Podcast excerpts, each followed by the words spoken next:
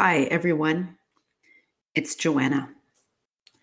Before we get into this podcast, it's really important for me to clarify something I've said. Author Gordon Mott and I discuss a scene in which his character, Jurate, is brutally attacked. I want to make sure people understand that when I say the attack scene is amazing, I'm talking about how Gordon wrote that difficult scene. I do not want my comments to take away from the fact that the real Jurate suffered a horrible attack in her home to the real Jurate, if you are listening, thank you for sharing your story with Gordon. You are an amazing, courageous, strong woman.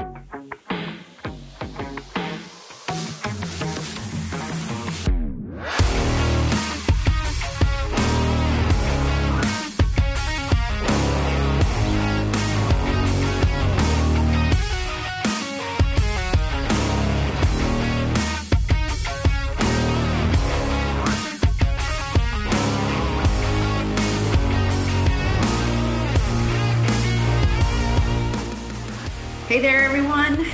You know what this is.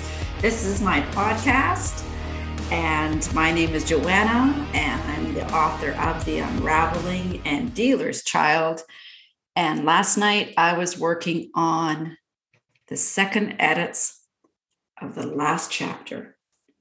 So I've, I've, I've, I've I'm, I feel like the little train that could, or whatever that that saying is. I'm just I'm plowing ahead I'm going to get these second edits done. And then I'm putting putting the book away for like three weeks and it's going to drive me crazy. and then I'll get back to it. But, anyways, thank you for listening. A shout out to the rest of Canada, the US, the UK, Germany, Australia for tuning in. A little update on the Ozzy and Pepper Chronicles.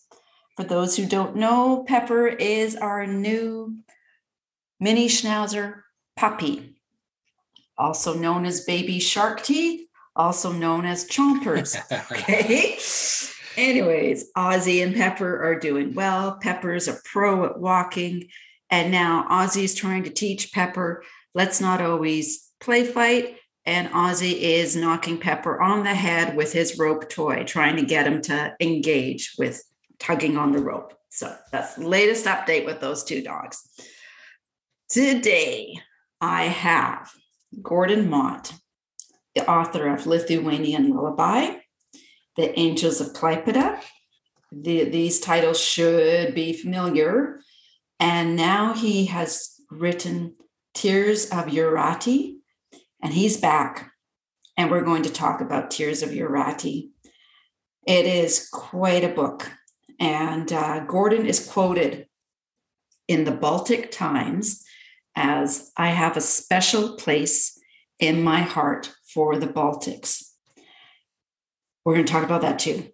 Now, Gordon is a former American Lithuanian English teacher, and he met his wife, Asta, in Lithuania in the early 1990s. Gordon's first book, Lithuanian Lullaby, was published in early 2021, which blows my mind because God, he's been busy. and because we're talking about book three and it immediately it took off. It was an Amazon bestseller. It was on the bestsellers list in both the USA and Canada. in the Lithuania category. It's achieved the coveted number one position in both countries, and it has sold well in Europe and is being purchased by readers as far away as India.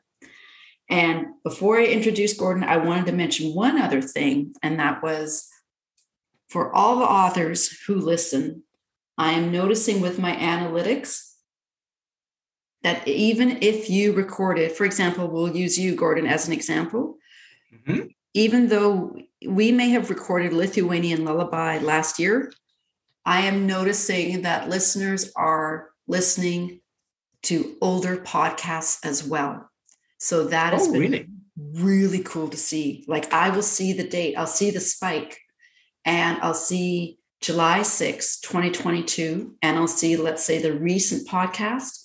And then I will see that exact podcast, like the name of the the author who's been who someone listened to it, you know, from six months ago, a year ago, and that to me is so cool, and that's why I wanted to give the shout out to whoever's listening out there. So yeah, yeah, and you so, have quite an array. Uh, it's amazing the people I hear from that uh, listen to this program, and you know, I it, you know, uh, it's always hard to to go next after such a lead in. But I'm, I'm, I'm I want to hear all about the Pepper Chronicles. So I'm not sure anyone wants to hear about my latest book, but uh, the latest antics of those dogs sound like a lot of fun. Yeah, a lot of mayhem. So Gordon, welcome. Thank you. Welcome. It's nice to be there. I want to point out a uh, discrepancy, a minor discrepancy. Uh, there's been a lot of stuff written on those particularly on the first book, Lithuanian Lullaby. But uh, I am uh, neither uh, an American or a Lithuanian, uh, but I, I, I, it is nice to be wanted. I hope that's a desire that they want me, yeah. but uh, I am neither. So I'm a complete uh, outsider. But I, it was a beautiful article in Baltic, Baltic Times. Yeah, yeah. So your quote I have a special place. I just noticed a typo in my in my here. I have a special place in my heart for the Baltics. Okay. I've lived in Victoria for 25 years. Our daughters have grown up there. Yeah. It has crime, it has homelessness. Um, I still take the dogs to the vet in Sidney. I use the Brentwood Bay, Mill Bay Ferry. Um, it's uh, we're having a hell of a time getting a doctor, so damn, I'm not losing that bet. So, anyways, I love Victoria. I love Brentwood Bay. And it is a special place for me. And I have said to my critique partner that there are definitely times that I miss it. And um, I have talked with my daughter and I've said, now, is it that I actually miss the place or do I miss the times that place represents, like pre pandemic, pre the political scene, pre what's happening to Ukraine. So that's what I wanted to find about you. Um, what is it about the Baltics you love? Was it your time there, or is it the actual place and the people? Oh my goodness! Or all of it? Uh, that's a that's a that's an interesting um, question. You know, in the in the Baltics, I've met people who've uh, survived three occupations, uh, Soviets, Nazis, and Soviets again. Um, I've met people who've resisted that final occupation by fighting in the forest, which went on for years after the occupation began. Uh, I've met people who've survived uh, Siberia, Joanna. Uh, they were deportees. Um, I've met many people who were involved in the fight for independence, and many people who had to survive those early days of independence, which were uh, which were chaotic. So this doesn't really answer your question, but you know, for me, it may um, may even go beyond uh, place and time. It, the Baltics are a, a, are a place that are, are filled with unusual characters because of that history and all those stories that uh, that uh, pour out. And it, in many ways, it's a very mysterious kind of, of location. Uh, I'll give you an example. People in Lithuania to this day still appear to have some affinity towards paganism. It was one of the last areas in Europe to accept Christianity. And you know, if you're ever in, in Lithuania during the stormy season, uh, people will utter the name Perkūnas after a thunderclap, right? So it's a Perkūnas is a god of thunder. you know what? I was about to say uh, the god of thunder in Lithuanian mythology. However, I, I, I, used that term mythology at one point, and it didn't go over well with the Lithuanian audience. Okay. Uh, many, so Greeks and Romans may have accepted the term uh, myth to describe their pantheon of, of gods, but uh, in uh, many Lithuanians prefer the word legend, and I think that speaks of the of the unusual character of this of that place, right, of the Lithuania and the, and the Baltics as well. Okay. Okay. Wow. Okay. So, Tears of Jurate, and I'm saying that right? Yes, Jurate. Excellent, you, actually. You, I'm you glad can you, tell that East European coming through in you. Well, and you also have the phonetic in the book. yes, I do. So, can you give us a little teaser about what Tears of Jurate is about? Well, it's it's uh, it's a novel that commences in um, 1997. This this is a very unusual time throughout uh, throughout Central Europe, and, and especially and including Lithuania. And the majority of people in this era, Joanna, they live in a kind of chaos. Uh, the mafia plays an impactful role in uh, Lithuanian society. Uh, corruption is commonplace. However, on the other side of that same coin, uh, this era of the late 90s is also a, time of progress. Uh, the country is uh, moving towards marketization of the economy. Living standards are beginning to creep up for some. The mm-hmm. country is moving toward taking its place in the world community, you know, and is actively trying to get into organizations like NATO and the EU. So I try to depict depict both of the, the sides of that coin through the characters that I use. And Jurate is a market trader uh, who moves goods amongst kiosks and markets across Central Europe, which was quite common at the time. Yeah. But these are really dangerous times to be in that kind of a trade, especially uh, for a woman.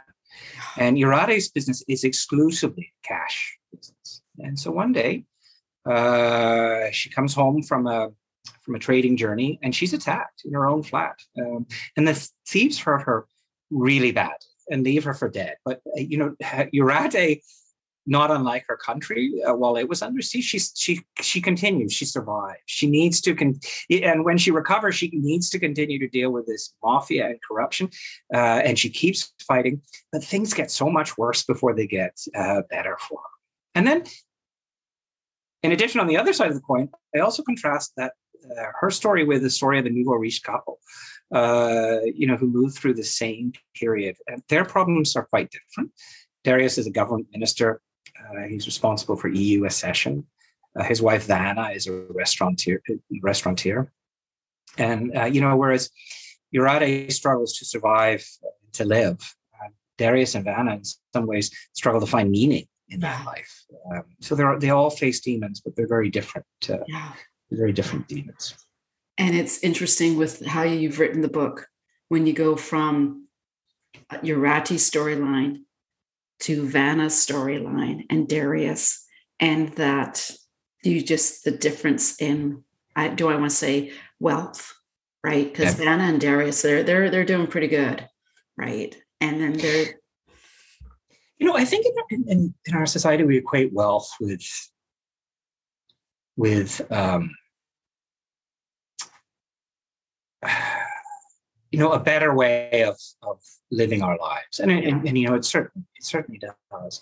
But it also causes us a lot of introspection, right? And it causes some of the most depressed uh, people are people with lots of money, right? Mm-hmm. And, and, not know what to do with it, right? It's a, uh, and so it's uh, where we contrast uh, that with Jurate, who, who doesn't have time to think about those issues, but she's always on the go. Yeah.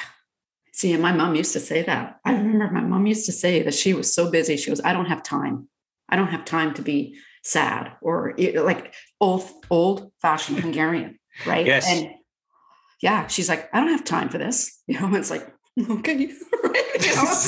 anyways, anyways. Uh, yeah. Like, like a lot of what you have written resonated with me um, with Vana and her family being Hungarian.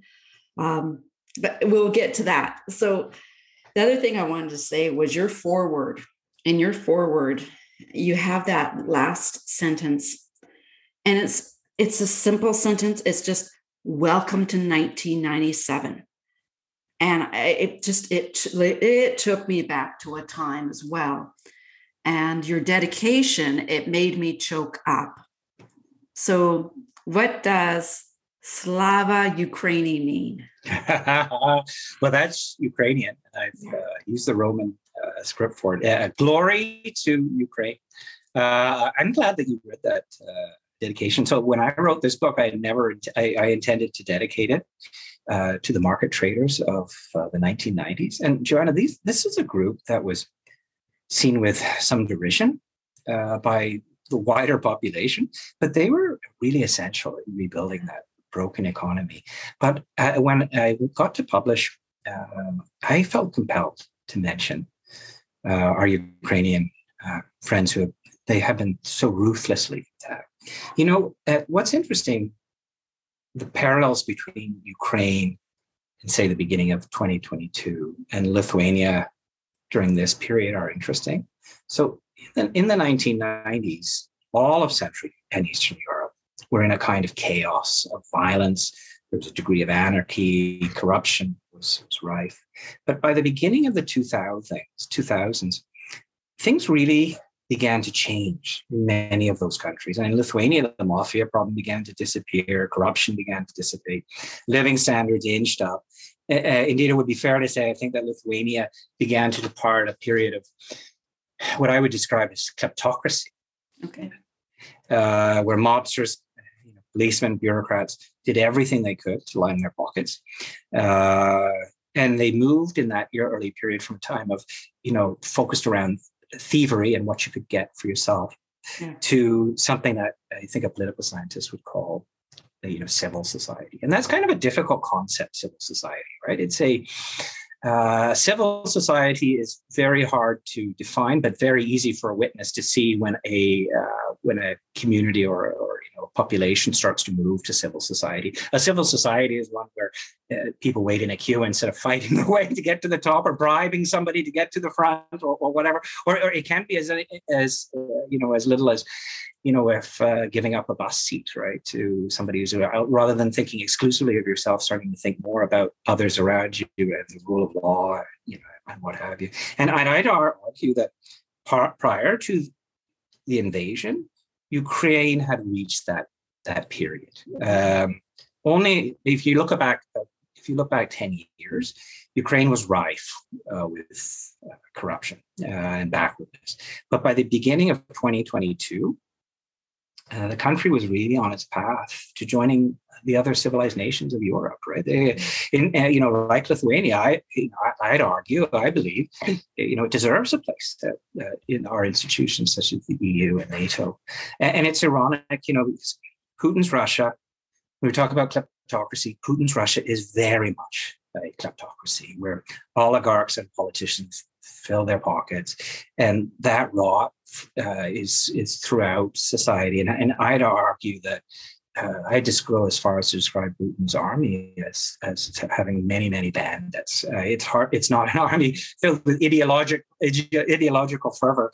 Uh, it seems to be a force in pursuit of um, stealing what they can yeah. from their victims. It's very sad. I agree. I agree. Okay, so your book, your book. Okay, um, you hook the reader. You hook the reader.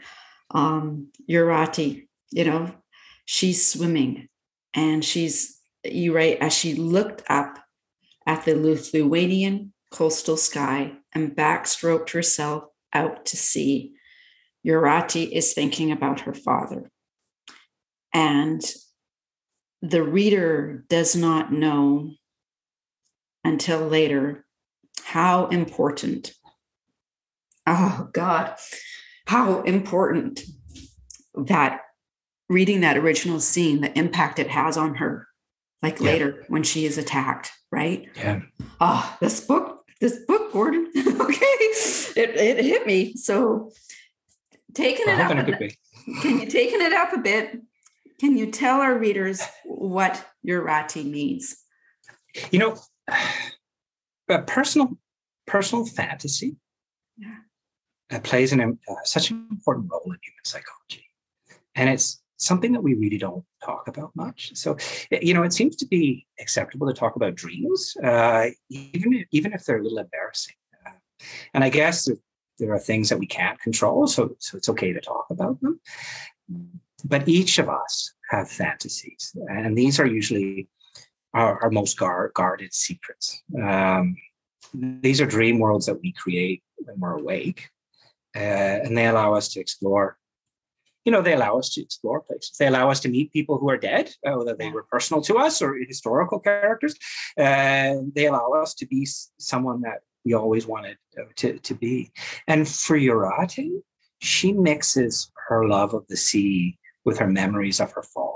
Yeah. And um, you, you know, you may associate a noise or a place or a smell with someone. For Jurate, it's a sea that reminds her of her father, and she goes into that fantasy mode when she's swimming. Yeah. And when, and you know, when we experience times of high stress, we often embrace our fantasies. And, you know, rather than dealing with pain that may seem all encompassing, we allow ourselves an outlet and we allow ourselves, our minds to wander, um, you know, the places that we've created in, you know, within our own minds. And when Jurate, when Jurate is attacked, she, she lies on her bed, she's dying. And in her mind, uh, she's swimming, she's trying to swim through that pain. Uh, then she hears her father's voice uh, as he eggs her on, and, and she uh, she thinks she may uh, be, you know, be being calling. Be, he may be calling her to heaven, yeah. but it's actually this fantasy that prevents that trip yeah. and saves her life. Yeah, it's it's incredible. It's incredible. Yeah. So the actual name though Jurate does it mean like sea goddess ah yeah it, it, no so it doesn't but uh, that's an excellent question but and it's at the root actually uh, Jura uh, means the sea and Jurate is a is a common uh, girl's name. Okay. and it's popular uh, to your point uh, because it's also the name of a of a Lithuanian sea goddess. And Jurate Jurate would be the equivalent of Poseidon. Um, uh, she's the goddess of the sea, uh, and uh, you know, and like I guess like Jurate in my in my own novel, the legend of Jurate, the Jurate, the sea goddess, is, is a sad one. Um, okay. She falls in love. This is uh, the sea goddess falls in love with a, a mortal a fisherman, yeah. and when Perkūnas, the thunder god, so he's a superior god, learns of this affair, he's outraged, and he creates uh, he creates a storm and kills that lover, kills the fisherman. Yeah. And now, after any storm, flecks of amber appear on Baltic beaches, Baltic beaches, yeah. and these are the tears of Urat. Yeah. So those are believed to be her tears when you find those flecks on the beach. So in the book, the legend of the sea goddess is often contrasted uh, with the real life of uh, Jurate, the market trader. Oh, yes. okay. Yes. And we will get further into why both Gord and I are just like hit with Jurate a little, a little later. Now, Vana, her story is also in this book. And I have to say, it was at her baby shower. She has this baby shower. And I wanted to share this because you write about uh, paprika. I know some people pronounce it paprika, paprika, paprika. I'm my mother, who was Hungarian, pronounced it paprika. I will forever pronounce it paprika. Okay, so you write about paprika and cucumber soup, and that was an Easter egg to me because I remember helping my mom, and she would make a Hungarian cucumber salad. So, oh, okay we we um, uh, peel the cucumbers, slice them really thin, and then she'd say, put a bunch of salt on it, and then the salt brought out the the, the water in the cucumber, and then you'd literally you'd squeeze the cucumbers to get the water out, and then she'd mix some like cream with it, or cream or sour cream, and put the paprika on it, and that was our cucumber salad right. Well that is fascinating and i think i've had that salad uh, yeah? the and you know the intention uh, that i believe that's from a speech that someone's giving at a baby shower. Yeah. and uh, uh, so it was the the intent was to illustrate the coming together of of two cultures. So Vana is the Hungarian, uh, her the father of her new baby is a Lithuanian, uh, Darius, and so cold cucumber soup is a uh, Lithuanian traditional da- dish. And well, of course, we know where paprika comes from. and so, and you know, the ingredients seem a little uh, like an odd mix, but uh, so are Darius and Vana. Yeah. Yeah. Yeah. Cool. Okay. Now, if people are wondering why I was getting a little choked up talking about uh, Jurate and that scene where she's swimming, it's because Gordon, please confirm Jurate is a real person, isn't she? uh, uh, the the Jurate storyline is, is, based, yeah, uh, and I took some uh, I took some liberties on a real person, and yeah. Uh, her name isn't uh, Jurate, but you know I I couldn't resist using Jurate to tie in the story of the, the sea goddess, and, and you know I recently had the tremendous honor to meet the real uh, Jurate. And uh, we were in Europe at the end of last uh, month. Uh, and uh, uh, it was quite quite something because we'd only ever communicated previously, you know, electronically, you know, by email or other ways. But and she she is very much the person that I thought she'd be. She's um, she's a business person. Uh, she exudes self confidence, and so you can tell where that bravery, uh, you know, had come from. And she she said something while we were together, and uh, she said for years after these events, she never talked. She never what? I'm sorry. She never talked about them. Okay. She never discussed them, and she she in her mind she was ashamed of the things that had happened to her. Uh, but then she began to have a change of you know change of heart. She thought to herself, you know why why should I be ashamed uh, yeah. about talking about it? You know, and I really like that about uh, her strong character. Uh, so, uh, in her mind, she might be a victim, but she feels she just shouldn't succumb to victimization. Yes. And she wasn't responsible for the events that happened during this period, and and, no. and, and so why shouldn't she talk? I gotta tell you, when I came to that scene, thank God, I saw your Facebook post with a photo of her I think I would have been a wreck. Okay. So, so no, she's doing okay. Good, she's doing very good. well. It, it was it was to the point. I remember I was reading. Okay, I'm I'm jumping ahead here. I first I want to learn how. Okay, I'm not going to jump ahead. How did you come about her story? How did she come about? How did you find out about the Lithuanian market trader? So uh, my uh, my stories attracted um, some incredible readers. Yeah. Um, and a little after the Angels of Klaipeda, which is my second book, got released, um, I got a message from a, a, very nice lady in Florida, and, and Klaipeda was her hometown, and she was very excited uh, the, setting. Uh, you know, however, she she wanted to point out that the novel that she just read only depicted the positive things that were happening uh, in her, you know, in Klaipeda at that time. And she correctly pointed out that the 90s were a time of incredible brutality for many who were, you know, trying to scrape by. And, and did she have a story for me? And she went on to tell me the story of the market trader. And, you know, I was so interested, Joanna, that I asked her to connect me with uh, that market trader. And my Jurate then wrote me an essay about her terrible year.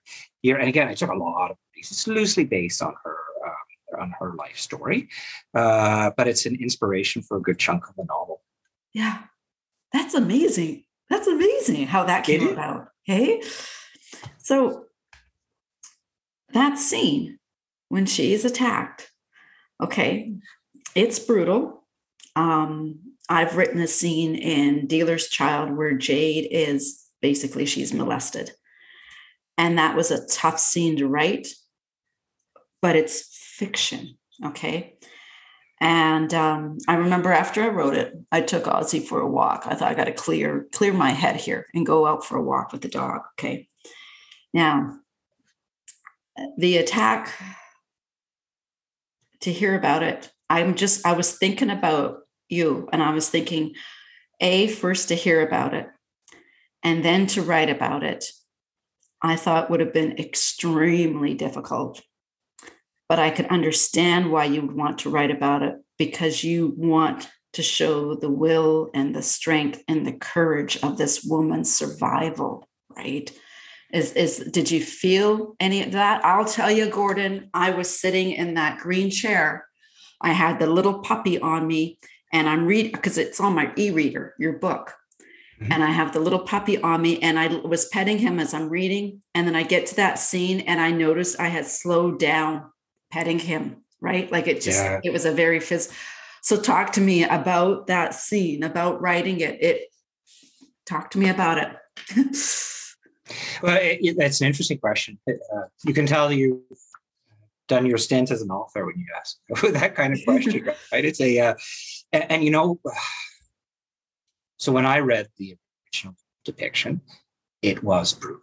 Yeah. And it is more brutal than what's depicted in my story. And and I felt I had to to soften it a little bit, both for believability and for uh, and to allow the reader to, uh, to get through it. Right? I'd say so. I hope that you. Uh, you enjoyed the passage. Uh, you know, it's odd though. It's odd when you have to soften um, reality to make fiction believable and, and i felt i had to do that and, and and and to your point the human the human survival instinct um, can be incredibly strong. Yeah. And and I think it may be even more so with a strong-willed person like Jurate. And part of her strength is being able to draw herself into that dream world. Uh, yeah. uh, you know, as she she's as she lays dying uh, with you know with multiple stab wounds yeah. on her bed while her attackers are ransacking her flat and they turn on the gas oven and they, they leave lit cigarettes on the floor. And during those uh, during those moments, she alternates between this dream world and hearing her attackers in the background. And uh, there's an odd kind of anomaly that uh, is fascinating. And uh, it's depicted in the book. But Jurate's bedroom is located beside the main door to the flat block, right? Mm-hmm. And there's an iron grate at that uh, front door, and it's intended for people to wipe their feet as they come and go from the building. And and it always annoyed her. Uh, you know, because she could hear from her bedroom. She could always hear uh, people coming and going and wiping their feet, and you know, it would wake her at night. You know, but however, on that day, that grate, that saved her life. Yeah. So as she began increasingly to be enveloped in her dream state and to lose consciousness, she hears the grate, and it does wake her from that dream state. Um, she's already heard the conversation about the cigarettes and the what have you. And at that moment, that moment, she realizes that the great noise means that her attackers are leaving. And she has one chance to save her neighbors from explosion. And that's when that strength and courage uh, becomes the forefront. Yeah. And I just, I, I remember just that it, it was it was it's such a powerful scene because of what she goes through but yet that swimming just mm-hmm. how she survives through that that you know like you say she goes into that dream state and she's thinking she's swimming and she's talking with her father and um yeah oh it's an amazing i i it's, it's i don't want to say it's an amazing scene gordon but it is an, an amazing scene because of the the the contrast and emotions the reader feels right you know so okay okay. So what what i also like is when Jurate is in the hospital and the reader is wondering unless you see a picture of you and the real woman on facebook okay but the reader is wondering okay is if she's going to live or die because you don't know yet even when she's in the hospital yeah. okay and you write about seeing the baltic and seeing the door open. And it was just so beautiful so beautiful. Just that that that that segment. Any any thoughts about that? You, you know I, so that was a very positive thing. Yeah. But uh I'll lead with something that's a, a little bit more uh, eerie. You, you, know, you know what's fascinated me in the are those moments, those hours and days uh, preceding death. And, you know, I, am of the age where I've had to witness, bear witness to some of this, and it's interesting in, in the modern context. Uh, those last hours or days, uh, they're often accompanied uh, with the patient on sedatives um, to ease that journey from from mortality, which also puts them in a kind of strange dream state. Um, and in two of my books now, I've explored that combination of drugs and, you know and the soul's preparation, you know, to to cross to depart. And in that in the hospital bed, um, Jurate is very confused about where she right? Yeah. She's on a, she's been badly attacked. She's been uh, uh she's been in a drug-induced uh, coma, uh, and she retreats again back into that fantasy world that we talked about uh, of swimming and, dreams of her father, and and and I think to the reader. Uh, it, it, looks like she's preparing to, to do that cross, right? Um, but when she looks at that open hospital door and sees the sea, that's the first time she recognized that that's not possible. It's not possible for a door to open and see the sea, yeah. and that something's wrong.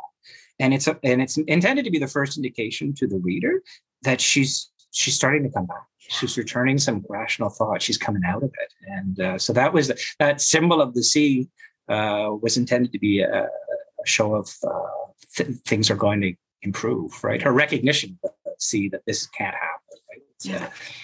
that was the intent.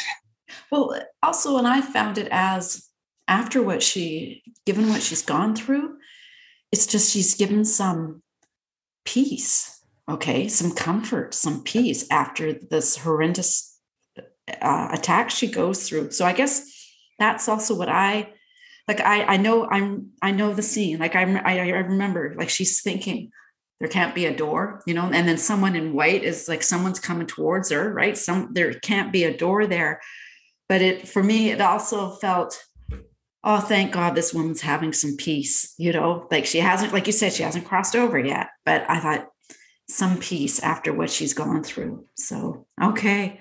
You know okay. doors are interesting because uh, to me and i hope uh, i hope uh, you might concur it, doors really, really represent have a strong sense in our symbolism. You know we uh, certainly in, in Judeo-Christian tradition, the door or that gate represents what's behind that is often a conception of what where we're going after death. Right. So the reason that she looks towards the door is, and it opens and shows that that uh, uh, that's part of the confusion that she has because on a subconscious level, I think we all associate those doors as something that we would see to, at the end of our life. Yeah, yeah. So has the real Jurate. How is she doing now? And I saw that photo. She's holding your book. What, what's how's she doing? What's the feedback being from her? well, I, I, would say, you know, it's funny how reality and fiction, literature all seem to get mixed together sometimes. And she was she was really uh, chuffed, very excited uh, about uh, having a story, having her story uh, put into this book. And I would say she would uh, you know, she was seemed quite proud of it. And you know, the I'll call her the real Jurate. The real Jurate, um, she uh, she never gives up. And as I mentioned, she's a businesswoman, and uh, she's in the process of renovating a guest house. And uh, you know, she shared with me uh, what she's intending to call that guest house, which is going to be called Jurate's guest house. uh, you know, something that's interesting though, the this is my first book about an actual character's personal history. And again, it's a loose, uh, yeah.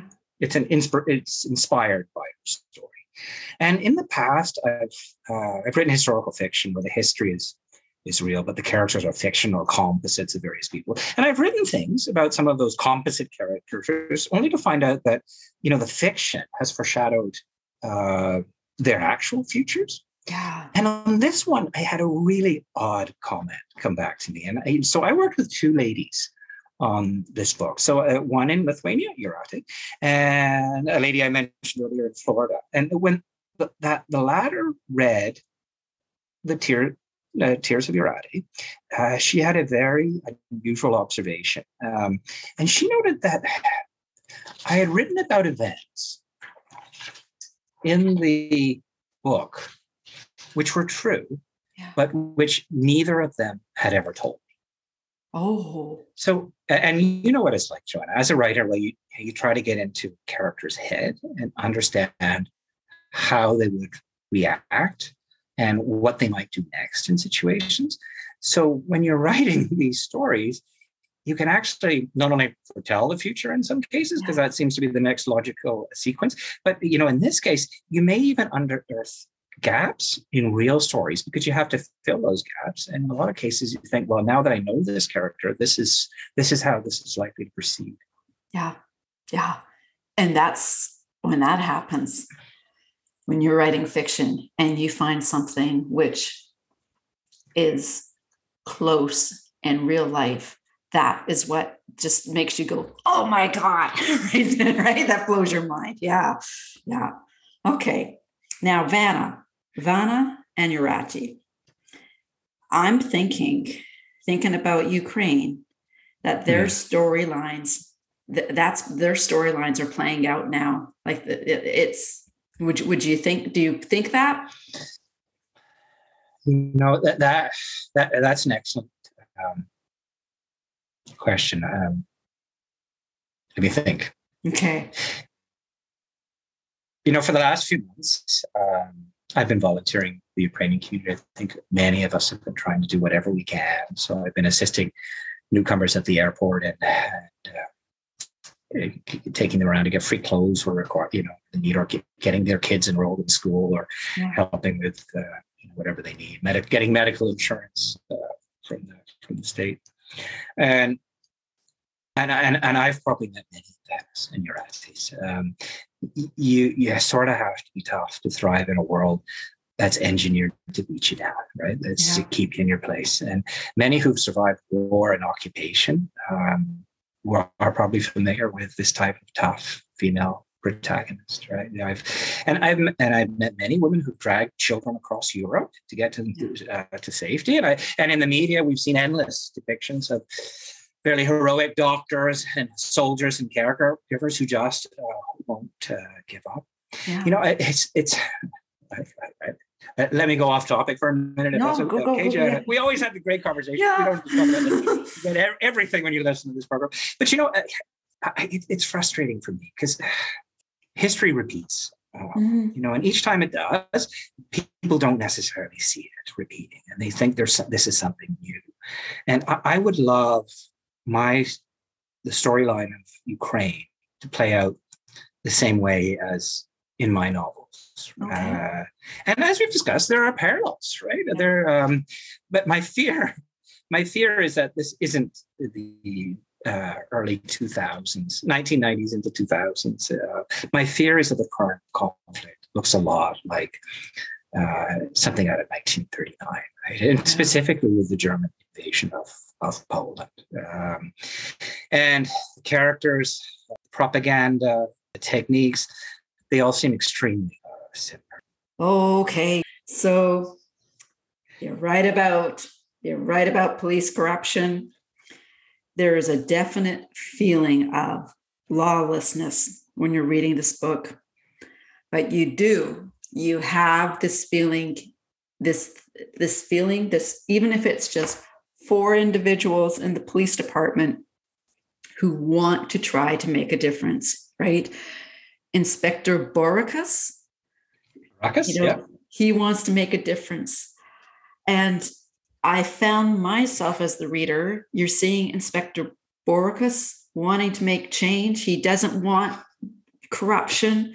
He, you know, it's two weeks later after the attack that they're going to investigate, but he want he has plans. He he knows what he wants. And then you have Jurate, Jurate's, sorry, Jurate's husband Lucas. He wants to contact the mob because he wants payback. And I understood both sides. I totally understood both sides. Right. So I was curious because there is an interrogation scene with one of the I, I, I, this is crown coming out me, Gordon. I'll say I can hear it. Accused, one of the accused. Okay, being interrogated, and I was wondering about the research for that interrogation. Oh, yeah. Uh, with your background, I, am very curious what you thought about that.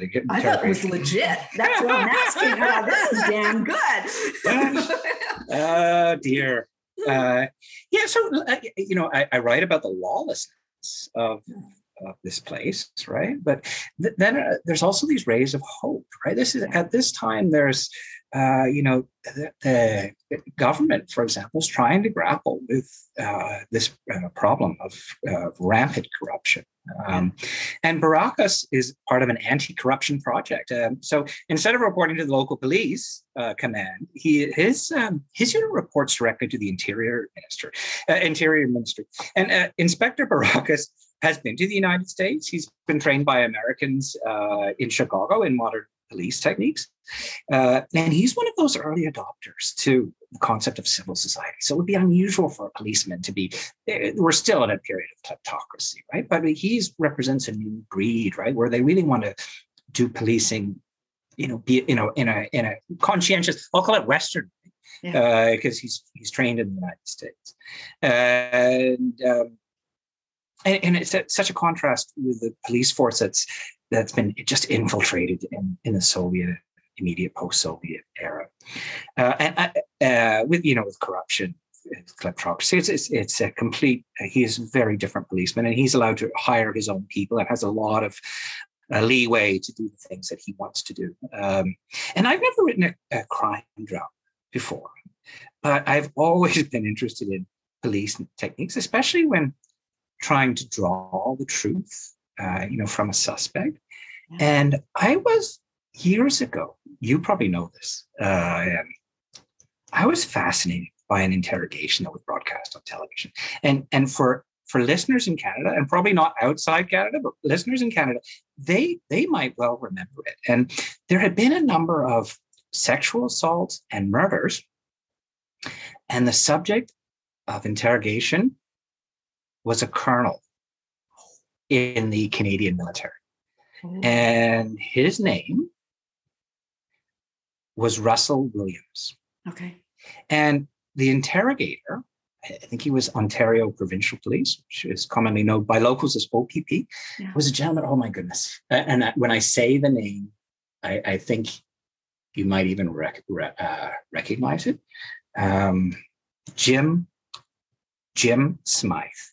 Okay, yeah. So I was fa- so I was fascinated by his techniques. Um, he tried to put the subject at ease, built a relationship with him during the first hour of their time together, um, and then he used a lot of breaks and silence, yeah. punctuate really important moments then he slowly worked toward demanding the truth, right? So once he built up that relationship, he was in a position where he could start pushing that envelope and start demanding information.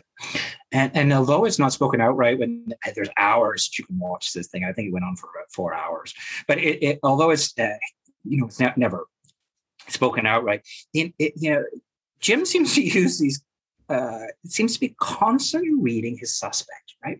The body language, right? and the body language is very interesting of this. You can, yeah, you, you can see uh, when he's trying to not tell the truth or evade the truth, or when he's said something, but there's much more to say. Yeah. And it's incredible police work how he massages that.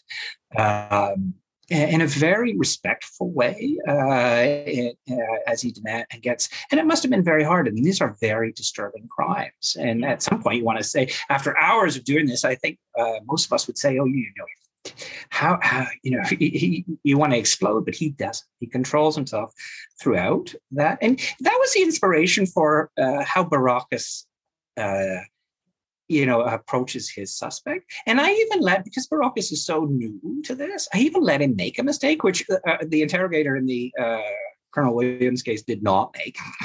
And but I, I let him make a mistake, and for him to indicate to himself, and he tells his subordinate that he made a mistake at one point, and uh, but, but it, it doesn't affect his his his case.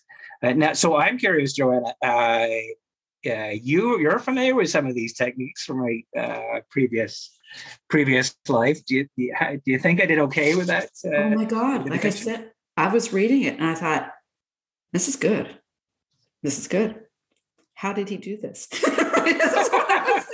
How did you know? And as you were talking, if you saw me looking down, I want to check that out, Gordon. Like I've written it down. Uh, Jim Smyth interrogation. Yeah, I, I absolutely. I, I think you know when I did wrote the book, it was I it was on uh, YouTube, and they had more or less the whole you know the whole interview. It goes on for okay. for hours, but you know you, you, start watching that. It's better than any crime drama. It is just fascinating uh, how he got that training to be able to elicit the truth from someone who's very reluctant to give it, right? Yeah. And, and when he finally starts to get those bits of truth, it's it's just like a, an avalanche of information, right? And he's opening up and telling everything, right? Now, once he's given it away, it's just um, they're getting all the details about these poor victims and, and how he did all this stuff and uh, full confession.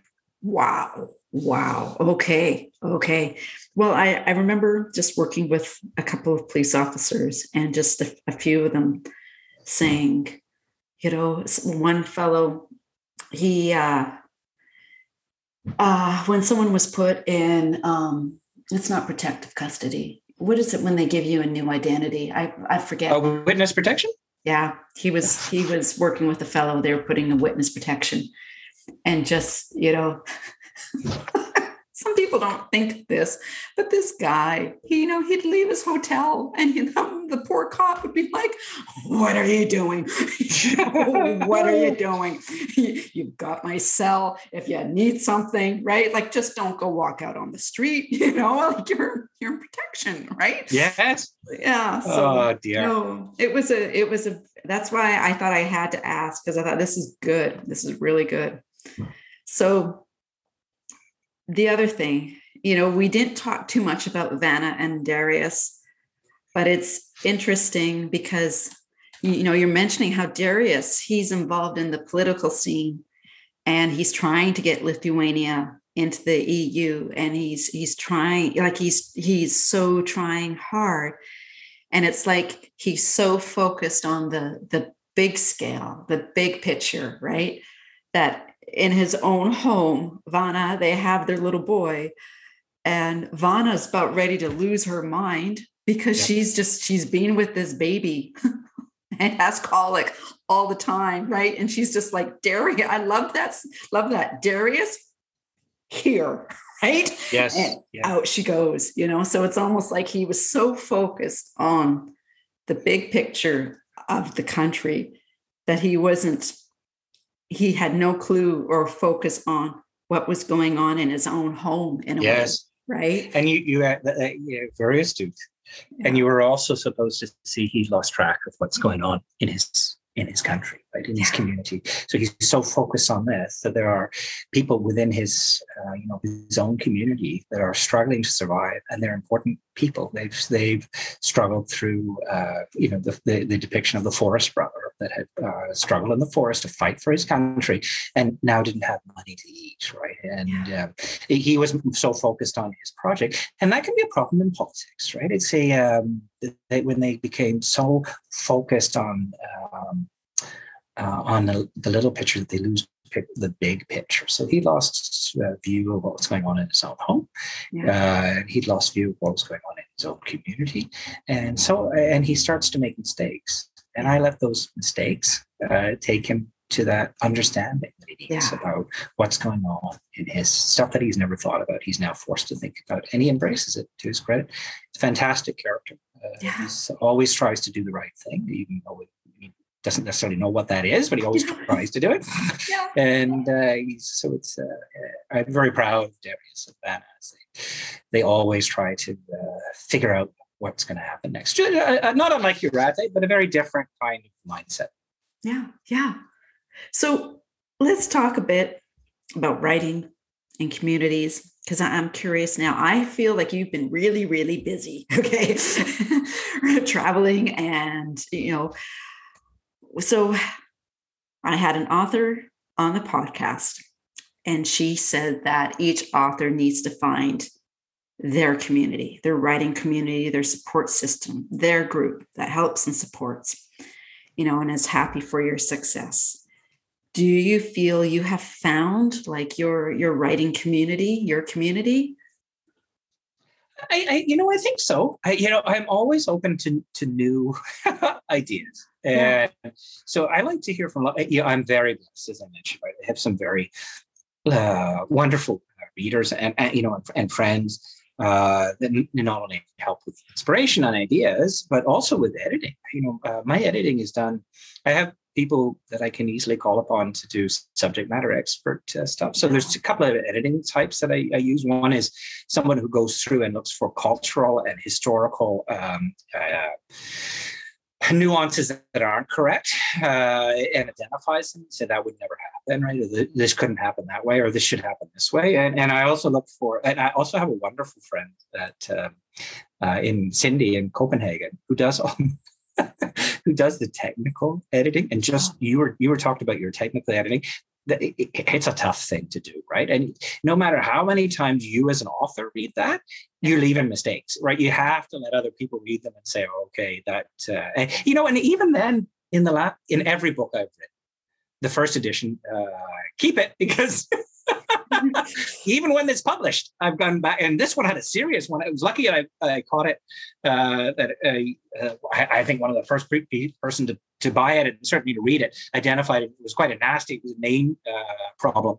And I used Vana instead of Jurate in a very critical piece uh, of something that's happening to Jurate kicking out her husband, and I had to go back you know, and and and, and get a change. So yeah, I do have that wonderful pool, but I'm always looking for new people. So if uh, somebody's got a story out there, I'd love to hear it. Okay. Well, I I'll admit too, I a reader, I'm glad he pointed it out. I really am. And um I know my editor listens to this podcast. It has nothing to do with her or any of my ARC readers. This mistake was totally me. Okay my fault. Yep. And it has to do with that car, that Lamborghini, Lamborghini Miura. Okay. So, big mistake that I did, uh, me, me, me, okay, is in my research how I had read about um, Enzo for who, oh, I can't remember his name now, who made this car. Okay. I somehow got it wrong where it wasn't him at 22 who made this car, but he assembled a young team to make this car. Okay. Right. Yeah. And so I had said it was and like the the car maker himself who made the car but no he couldn't have because he was born in 1916 okay so yeah. that that's totally 100% me in my research. Right? Yeah. So and you uh, and you know readers and they're quite right. Like uh, yeah. when we publish a book, it should be perfect. Yeah. It should be perfect. And and I don't know how many times I read. So my first book, Lullaby, mm, so it was you know went through the story readers and editors and and i i must have read it five times right yeah. and it was a this is a 650 page book it was huge and um and I thought it was perfect, right? Yeah. And it's a, and it's a very hard thing to achieve. So I appreciate when readers identify those errors, yeah. uh, but I also appreciate when there's some sympathy and because uh, quite quite often they, they think they for twenty bucks they should get perfection. I agree. Yeah. Uh, it's very hard to achieve. Yeah. So that was me. It was totally me, totally me. But I went in, I fixed it. right. And yeah. So, okay. So now my next question is do you feel you've changed as a writer from that first book, Lithuanian Lullaby? Oh, uh, I, I, would say abs- absolutely. Uh, you know, that Lithuanian Lullaby, that we talked about it. Uh, I don't know. Uh, our first show, I think, but actually, I don't know that we did because we, we I think you were the first person to ever interview me. Uh, so thank you. Yeah. but Lithuanian Lullaby, you're aware, was yeah, was hit the press uh, all over uh, Lithuania and, and all over the Lithuanian diaspora, especially Chicago and and Toronto and places oh. like that. There, uh, but we were all we were in the uh, you know the uh, the, uh, the, biggest newspaper, the, the state broadcaster, uh, both television and website, and uh, it was really a, a big deal. But in my heart, I'm a little embarrassed to say this, but you know, it's a it's a meandering book. It's a what? It's it's a me. I would describe it as meandering. Okay. Okay. and uh, it, it's it's a you know it's uh, it's a book that uh, involves 10 years of history. Uh, so it's a, it's a big read. And, and there's four continents that uh, that are the, some of the action occurs in. And, you know, it's very much centered on character development and dealing with the, the tenor of the times. In some ways, the plot is more of a background and it's really a focus on, on these people's lives and how they're impacted and how they contribute and, and you know, what have you. And, and you know, I, I think I have become a better writer. Uh, although, again, the, the, most popular book is still Lullaby. Mm-hmm. Uh, uh, but, you know, readers who've read all three will likely note um, a very different conclusion to the, the, the latter two than uh, in that Lullaby. Um, in some ways, the final chapter of Lullaby was important, but there are many important chapters to that book and but but you wouldn't be able to fully appreciate um, Tears of Jurate or Angels of Klaipeda without reading it, it yeah. through. And, and I'm not going to give away the conclusions, but if you're if you're reading either of those books at the moment and are tempted to put either down, uh, you know, I, I, would say this is what any uh, author would say: keep reading, because yeah. I've learned some tricks about plot climax. And once you get to mm-hmm. that final chapter, it sort of everything becomes, uh, you know, revealed. Yeah. yeah. Well, yeah. Okay. so, my last question, and I just, uh, you've kind of touched on this a bit. So, you take yourself back to when you published Lithuanian Lullaby, then The Angels of Klaipeda and now you've published Tears of Jurate, which really hit me. Did you believe when you published Lithuanian Lullaby that you would have this journey, this readership, this experience? Because from what I can see, you're traveling around the world. You, you were in, was it Chicago? Yeah, were, Chicago, yeah.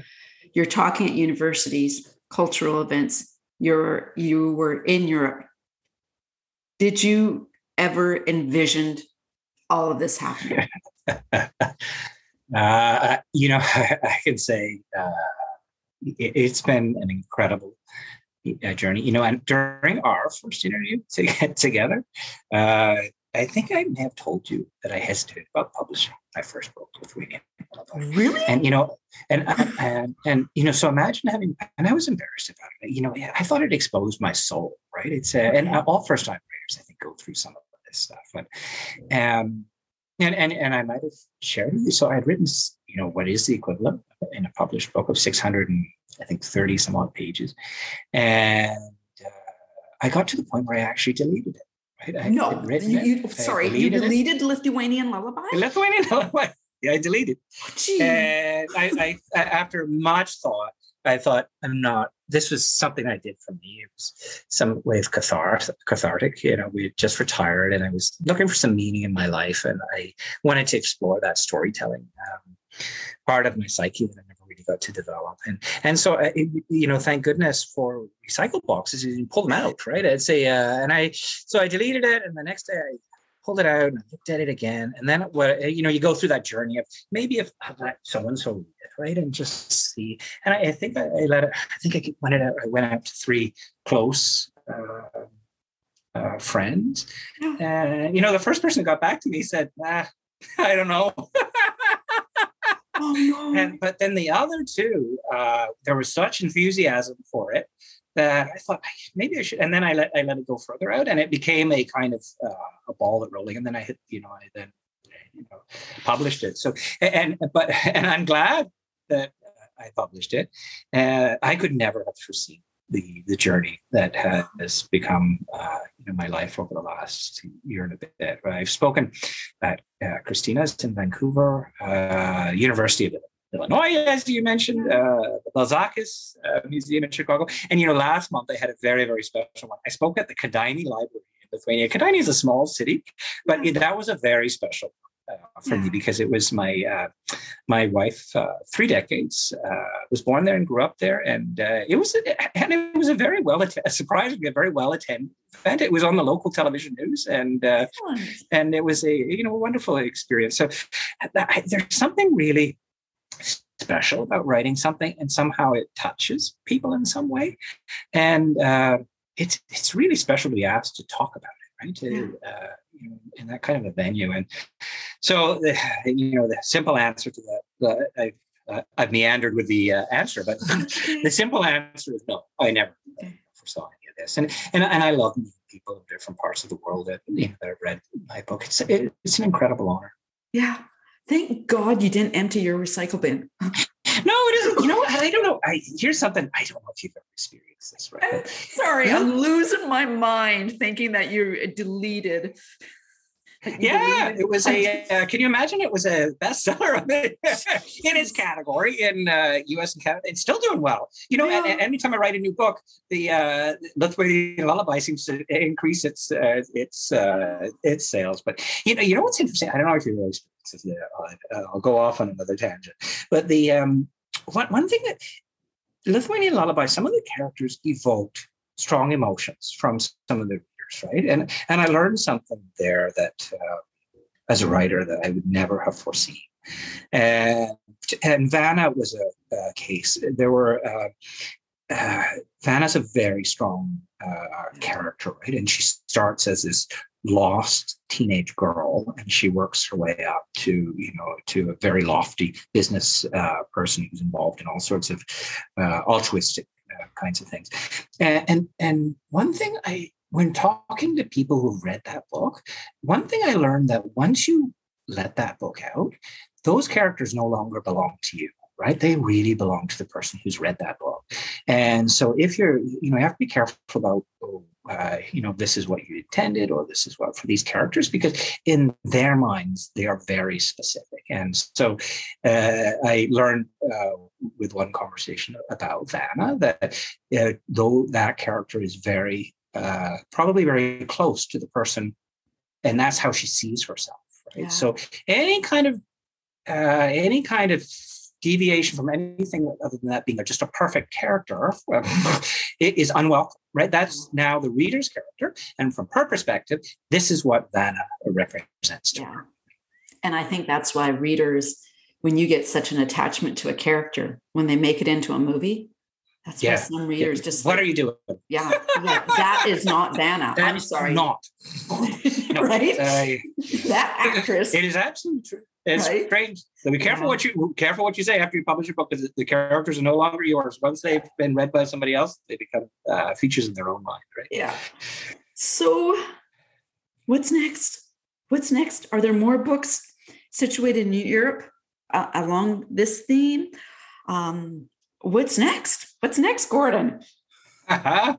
no, I wish uh, I wish I knew. I, I, published three very quickly, uh, and you know I think I'm I'm interested in changing gears. So I'm I still love that concept of hope and overcoming barriers and setbacks because I think that's what makes us human, right? And that's the inspiration. So these books try to give that feeling of inspiration. Characters go through rough times, they they try to figure it out uh, mostly successfully, not all.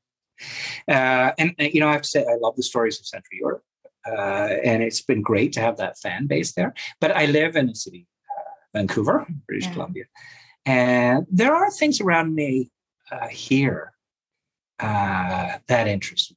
And not say I've been writing a lot of historical fiction, but there's stuff happening around me right now that's uh, you know, and a change of setting might be interesting. And so, as I mentioned earlier, I'm very open uh, to suggestions. So just like that lady in uh, in Florida who gave me the lead to uh, Tears of Jurate, if there are listeners out there that have a story, you know, I'd love to hear it.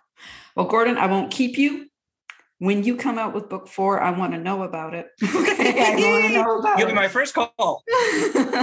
okay, well, look, I won't keep you, and thank you. This has been a pleasure as always.